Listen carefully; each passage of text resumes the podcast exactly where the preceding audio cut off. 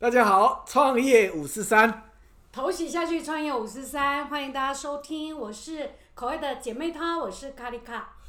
我是口 A，我是郭义妙的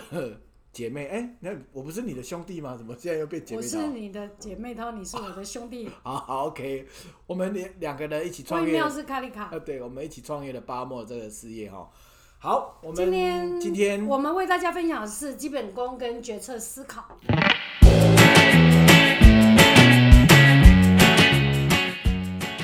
我们今天的设定呢是谈谈呃基本功，在创业过程当中需要具备怎么样的基本功，还有如何的策略思考。因为很多人呢，当然在创业当中，第一个问题就是要活下去，要如何活下去。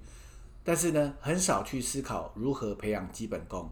那基本功呢，我常用一种比喻哈，其实创业就好像是在煮水饺一样。如果你的锅子很大锅，那么你的下面的那个瓦斯炉 就要火源就很大。如果你火源很小，而上面的这个煮水饺的这个锅子太大的话，你就要过很长的时间。但是也也许有另外一种状况是，你的火源资源很少，但是你的锅子呢也很小，诶，那么你很快看到这个水滚的几率就很高，很快就会看到这个水滚。我用这种比例的原因是因为，其实创业的过程基本上它就是 input 多少资源，然后它可以转换出多少的能量出来。在这里一开始呢，需要有一个很好的思维和安排的。对，那口味讲的非常好哈。我们在谈，但是我们在谈这个基本功之前，我们还是要先来呃感谢一下我们有朋友在下面的评论哈，针对于他前面所收听的，他有了一个问题，他想问那个口味跟卡丽卡，因为他开的是一个面包烘焙坊，那他的产品呢也已经稳定，他在这个市场他也有很独特成熟。那他现在开始想要展第二家店跟第三家店，所以他想问一下我们两位呢，到底他要给他的伙伴呢入股分红，有没有一种什么制度可参考呢那么怎么样的一个做法比较好？这有没有缺点呢？那一个人走呢，当然速度很快，如果他带一群伙伴走，却可以走得很远。但这个快跟慢之间，他怎么去拿捏跟取舍，会觉得比较好？口味，你认为呢？OK，首先呢，我还觉得这位朋友呢，他真的是还很有理念的人，因为他在开第一家店，他就在开始思考如何让帮助他的呃伙伴们成功，因为这真的是成功的要素。就是一家店会成功的原因，绝对不会只有一个创意或者是一个商品，基本上这些商品和创意都是由一群人共同去创造出来的。所以，如果我们一开始呢，就会思考说，我们要怎么带着这一群人往前冲，我们要如何带着这一群人，在他让他的生命当中得到更多的成就感或者是成就，那么基本上这样成功的几率就很高。那当然，他有提到一个问题，就是诶，怎么分红啦，呃，怎么样的分入股啦？我的看法是这样子哈，呃，基本上我我认为，其实营业到一定程度的时候，你的企业在更稳定的时候，我认为再来思考这个问题都不难。这当然也许有不同不一样的看法，我我只能就我自己的经验，是因为其实企业一开始呢，其实要先想办法活下去，先让它稳定下来，然后我们必须要专注在人才，而这些人才会难道就会因为你这些股份，然后就更加投入吗？我我觉得也未必。当然，也许有一些企业它的资本很很多，它想要吸引更好的人才，它用股份啊或分红来吸引。当然，这就是一个一个一个做法，这也是一种做法。但是我认为，其实等企业当相对稳定了，让它已经进入到赚钱的这个循环当中的时候，我们在想我们的分红和我们的呃我们的股票是有价值的，而不是拿来去引诱大家更努力的一种方案而已。当然，这个部分我我个人绝对不是专家，它有很多种方法。那甚至譬如说，呃，要开第二家店，其实有另外一种做法，你就是呢，其实你开第二家店，就是等于是让你的这个事业的版图更大。那么事业更大的时候呢，你要让有能力的人有更大的空间可以发展。其实你就可以拔擢他成为第二家店的，也许是副店长或店长。当然，他成为一个店长，你就可以释放出部分的股份，哦，让他可以更为这家分店来投入。当然，我认为这些都是很好的方式。但是如果说，当然这是一定是面包店有所谓的呃已经产生价值的，而不是一直在呃还还在还没有平衡的状况下就用释放股份。其实员工们他他们也未必会真正相信说这个对他是有绝对的利多的。哦，我刚刚从这个朋友，我觉得很谢，当然很谢谢这个朋友在下面的这个问题哈。那我从他的呃所留的资讯来看，因为这个烘焙坊已经很稳定，而且在市场上它的产品特色很独特，也成熟的话，那么他的第一家店发展的非常好，想必包括他，包括他第一家店的伙伴们，也都看到了我们这个产品。未来应该是很有愿景的，对，所以我们考虑要开第二家店、第第三家店，显示我们的营收、我们的整个整体的营业额也都那个成长都大概是可预期。所以在这个时候考虑让伙伴们来入股跟分红，我觉得这绝对是一个很正向的，也让伙伴们觉得说这就是我自己的店。但是入股跟分红，它确实要牵涉到不少的一些呃细节。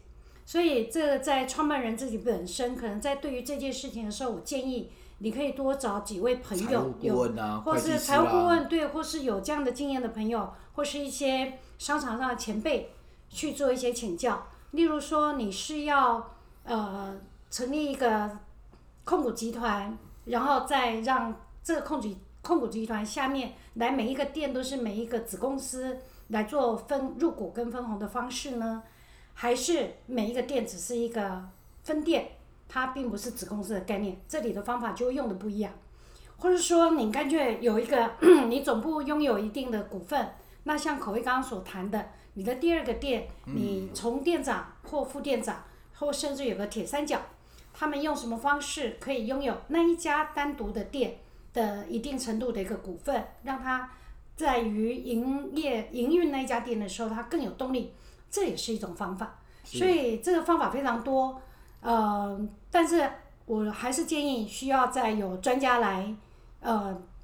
来给我们帮助会更好。没错。那至于巴莫有没有这样做？口味巴莫有没有在想让我们的伙伴入股跟分红？我们其实，在我们在当我们营业开始进入到轨道的时候，其实我们的分红制度就慢慢的成型，因为我们需要让真正投入努力的伙伴们知道说。其实大家努力是有成果的。那我们啊入股份这件事情呢，其实我们都一直在规划，我们也找财务顾问也好，我们也找会计师一直在商讨，因为我们希望我们推出来的发行的股票是真正有价值的，而不是一个好像是一个说法或说辞，说啊跟着我未来一定你不会吃亏的这种空洞的说法。所以呃办法呢，其实我们现在还在研拟，我们到第八年的。呃，发发股票的方式，包括它的年资多久啦，包括我们要如何分配，那是否合理？那公司的呃未来我们的策略财务计划会怎么样？其实我们还在学习当中，所以我我不敢说我们的方法是正确的。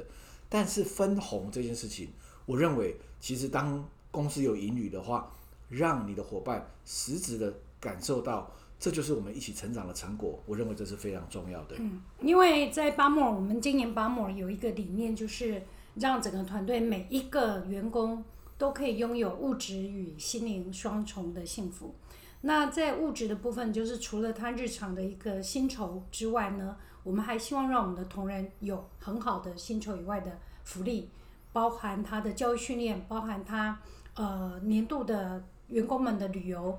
或是我们的年终奖金，或是日常他们的绩效，或是业绩奖金等等，我们都希望让我们的同仁可以真正拥有一个他在这一份工作努力时，他可以得到的那一份对自己的生活的照顾的一个一个被奖励。嗯，我觉我觉得这个其实蛮重要，因为在我们传统在企业当中，其实，在企业工作，我自己当然有这样的一个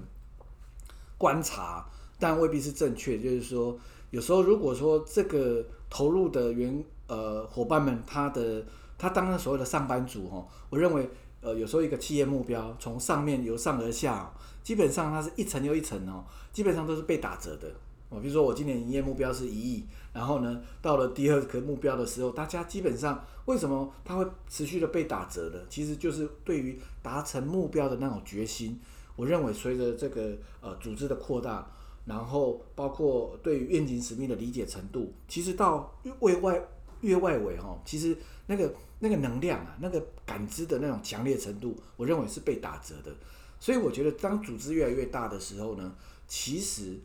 你被打折的越多，其实的团队的能量就越来越小。所以为什么回到根本就是呃分股或分呃分红，它的根本的我认为的核心，基本上我们是要让每一个人，甚至更大多数的人，他可以把这个事业当成他自己的事业来打拼。他如何把他这个事业当成他？也就是他自己的事业了，当然他就不会整天去想哦，我下一个工作哪里会更好，或者是我今天的表现就等于是我的事业。当然这些这样的这样的事业体，它成功的几率当然就会比较比较大了。嗯，因为我想独资有独资的优点，那如果把伙伴们纳入来，他也是成为这份事业的一个经营者，也有其优点，但每一个优点相对也会带来一些的不方便或是缺点。那以巴莫尔的一个形态，因为我跟口味既然一开始我们已经是呃合伙人，那我们在打拼这个事业的时候，我们也承诺了我们的同仁愿意一起打拼的。到目前为止的所有我们的一些政治同仁，我们都还是视为他们是创这个事业的创业的元老。那事实上，我们确实也在跟我们也请教了一些商场前辈，听了一些方法之后，在巴莫这边，我们确实有跟我们的同仁讨论。我们在一定的公司到一定的量体，我们已经找了专家在讨论。我们希望可以让我们的同仁可以来，也有一定的入股，然后来一起来经营这家公司。嗯，那为什么要这样做？这样不是就让股份变得复杂吗？但是我觉得没有问题，因为我们在这前提，我们已经将巴莫尔的企业文化，我们也定得非常的清楚，希望同仁们都以百慕人的一个精神来一起往前走。当然，所以到底。大家成为这家公司的股东，他就会成为这家公司的经营者。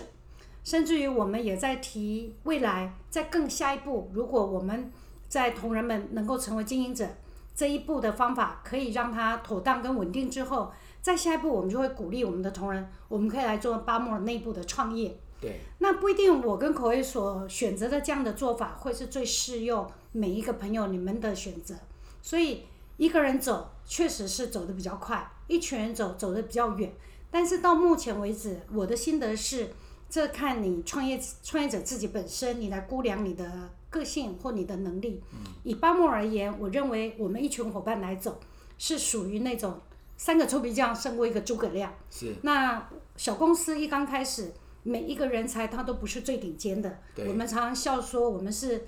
赤脚大仙就恰卡仙，甚至于我们叫做是三三流的团队，但是我们因为一起愿意三流的成员，三流成员，三流成员，但我们因为一起努力，所以我们变成一流的团队。没错，我想这是在巴莫我们觉得非常呃努力的，而且我们非常期待我们是这样的走法。对，所以有一句话哦，各位可以放在心上，让你的员工伟大，你的企业就会伟大哦。那我们为了要做这件事情的时候，基本上我们也会回到我们这次的主题，所有的基本功。那我们就会告诉所有的新进同仁说，基本上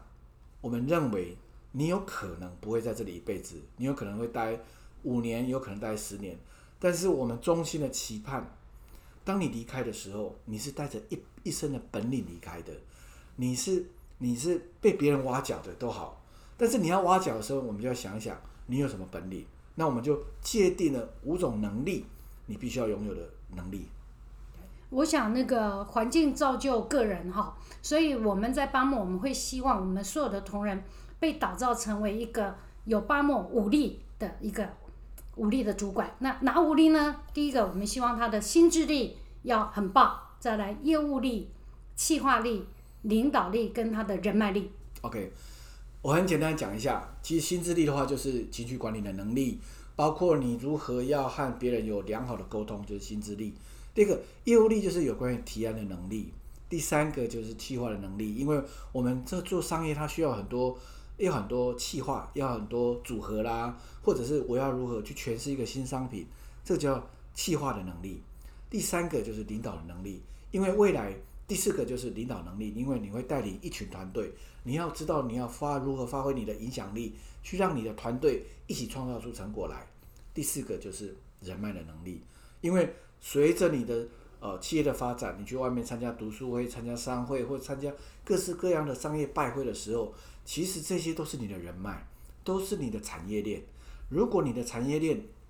越大的话，其实你到哪里都很有价值。所以，当我们员工听到这样的时候，说哇，我一开始进来的时候，老板就帮我连离开的时候都想好了。其实，各位，我们就在做一个准备，这就是他自己的事业。你要离开，但是你就要带着一身本领离开。对我们为了这个心智力、业务力、企划力、领导力、人脉力这五力哦，其实事实上，我们的同仁们，我们已经为这五种能力，我们也共同写出了将近是。八某的一个五力教案，对，所以这个五力教案非常的棒，这也是我们认为在八某要一直奠定的基本功。那基本功怎么讲叫基本功？事实上，基本功不是一触可及，对，它也不是我学三个月之后我就不用再学。所谓的基本功，就是他在这个路上，他每天他经常的，他都不断的在练习，没错。所以他并不是说哦，我只要练完这六个月的基本功，我后面就不用再练了。我相信基本功，他必须从他进来巴莫的第一天就开始练。现在巴莫已经八年了，八年后的每一天，甚至于再往后走，巴莫变成一个百年的企业，他都还是在练。嗯，没错。所以，我们每个每周的呃周会啦、晨会啦、呃月会议啦，还有读书会啦，还有季会议啦，还有我们其实这些事情呢，我们告诉我们自己说，其实这些这件事情要持续的做。它才能产生真正的力量。它那个所谓的力量，就是你一定要产生改变，不然的话，它只是一个昙花一现，一个惊奇或者是一个呃刺激感，那个都是短暂的。真正的产生影响力，它必须要有透过时间的累积。对，我想基本功就是要持续哈，持续就会产生力量。那只要大家愿意持续，我相信日积月累，你就会在自己身上回回头整理，你就会看到那个力量被产生起来。因为，因为我认为不同行业它的基本功是不一样的，我我认为这个都是可以定义。但重点是，我觉得今天提到的基本功，它它的核心就是它必须要把它变成你日常的一部分，也许是周，也许是月，也许是季，也许是年。当如果你一旦这样计划的时候，团队都他们就会有意识的说：“哎，我必须要在这个区块当中持续的精进，不然的话。”每个人都在忙一些琐碎的事情，或者是忙一些和结果无关的，或者是忙一些既不重要也不紧急，那个就是那就叫什么？不重要不紧急叫什么？那，就就是就是 shopping 啊，滑脸书啦，或者是那个也不是说不好啦，但是如果那个比例在我们尤其在工作场合当当中太多的话，那么这样的人的效益就是相对就是太弱了。嗯，对。那我们来谈谈决策思考好了，口味在创业，八莫现在八年，我们用三分之一前三分之一，你认为我们在创业前三分之一哪些决策思考是重要的？决策思考，我觉得啊哈有一个聚焦，聚焦，我觉得聚焦非常非常重要，因为呃创业的创业的过程当中，我们都会有一个一个。一个认知就是说，我创那个业，我希望可以卖给很多人，所以我们都会想要接触很多人，嗯，然后很多人都想要需要这个商品，所以要聚焦我们的服务对象。我告诉你，但是当你想要接触越多人的时候，又回到了刚刚的，你要吃水饺，你要煮这锅水，你的要服务的人群越多，这锅水就越难滚，你的水饺就很难吃得到。所以这两件事情，你刚刚提到的那个。思考就是你要思考，我有多少资源？我的瓦斯炉是一罐还是天然瓦斯？我可以烧多久？我是几口的瓦斯？好，然后呢，我要服务的对象。所以开始，如果说我们开始聚焦，先服务部分的，我先设定我要服务。可是我让大家都喜欢吃，不是可以有更多的收入吗？这当然是希望，但是在别人会拿到商品之前，你要让想办法让更多人知道。但是让更多人知道这个前提呢，你必须要有一个方法去推动它。其实这就是在呃已经在稀释你的资源了。所以我觉得很多人就是一开始如果没有注意到这一点的话，他会投入了很多资源在在行销上，或投入了很多资源在呃影响更多人，但是最后的结果是他去转换的过程当中，其实有最后真的要去转换的时候已经没有资源了，所以他为什么很多人创业到第一年的时候，已经有一半的人就被淘汰？我认为这是一个很重要的原因。嗯，所以在我们刚开始创业的时候，我们在聚焦的这件事情上，是我们也逐渐让我们自己回来去冷静的去看这样的一个产品要怎么去做我们的服务的对象的一个聚焦。然后我们当然我们最聚焦的是如何让一我们可以生存的下去，当然生存才是王道。当当年我觉得在八年前我们在创啊巴莫那时候，我觉得印象很深刻。啊，虽然我们从来没有这种食品的经验，但是我们那时候聚焦的是呃三十岁出头和四十岁出头的女性。对我们那时候还找了我们，因为创业之初嘛，创业维艰，我们一开始就把钱烧的快差不多了。我们还找了一个导演好朋友，他帮我们画了几幅画，那里面有一幅画是画给三十岁左右的的女性朋友，那她喝的我们的产品，她就可以变得好气色。啊那四五十岁的女性的朋友喝了我们的产品，就可以让整个人比较 忘忘了那个嗯文案，对。好像是什么，好像有点，好像是那种 四十岁的时候，有点有点像黄花一样，对，还有中年阿伯，如果喝了白木人饮骑脚踏车就可以还台。对，它可以补充钙质啦，补充胶质啦，我们需要补充身体需要的养分，所以我们一开始的时候，当然其实还是有点模糊，但是随着我们的对于我们对消费者越来越越了解之后，然后我们就发现说，其实还是还要再更聚焦，因为随着我们聚焦的时候，我们可以很清楚的和我们的消费者沟通，好、他会知道说吃了我们的商品啊、是可以得到利益，所以呃，我我们是在这个市场上的占有率到底是不是知名度是不是很大？我认为其实这个一开始都是不用去挂心的，其实那时候你反而要去想的是如何让你的商品可以实现别人的愿望，还有解决别人的问题。那这个问题一定要先想清楚，想好清楚，然后让你的服务用最便利的方法，可以去啊送到对方的手上。对，所以这个聚焦除了聚焦刚刚所口味所分享的这个服务的对象等等这些之外，事实上我们在产品的特色上，我们也做了聚焦，包含我们的产品，我们的耳片到底多大多小。对，好，那我们的口味怎么做？我们是不是要做一些怎么样的一种添加或是无添加等等的选择？并不是添加物就是不好的，只是说因为我跟口味都不是走餐饮的，我们都没有任何餐饮经验，所以我们刚开始就让我们的产品毫无添加。那这个百分之百的毫无添加，它基本上是一条非常难走的路，但它也因此让我们可以聚焦在我们这个产品的一个非常不一样的特色。没错，如果你要有特色的话，那么你要去走做和这个市场呃稍微不太一样的东西，因为它可以让你和你的呃，就是它有点差异化，让人家有印象深刻。如果你的东西和其他很多东西可以取代被取代的话，那么你当然也要花更多的资源去让别人对你商品产生印象。嗯，对。我我还有一个印象是，当年那时候遇到一个困难，那时候很多人有一个人说太甜，有些人呢有时候不够甜，